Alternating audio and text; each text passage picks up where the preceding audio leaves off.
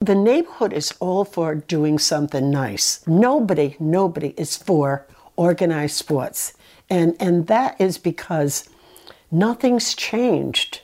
The streets are still narrow. Tanglewood Drive was never, ever, ever designed to ha- handle all kinds of traffic. Then it became um, we were we were terrible people.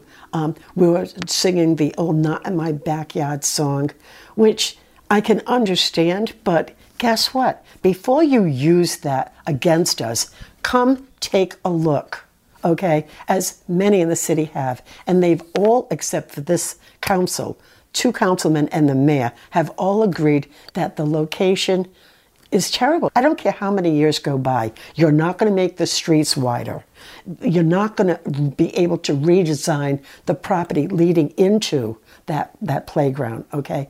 That can't change unless they buy every house on Grassy Plain. Our goal is to put uh, a soccer field there. We will work with the neighbors that are concerned on Tanglewood with the parking. We'll, we'll sit down, we'll come up with uh, the council person and see if we can't put up no parking or resident parking only or even create a permit parking system. My thing is, hey, I'm going to advocate for my community as a whole. What's the best what is the best use of this land for everybody, not just the four or five people that live on Tanglewood, for everybody in the city of East Providence.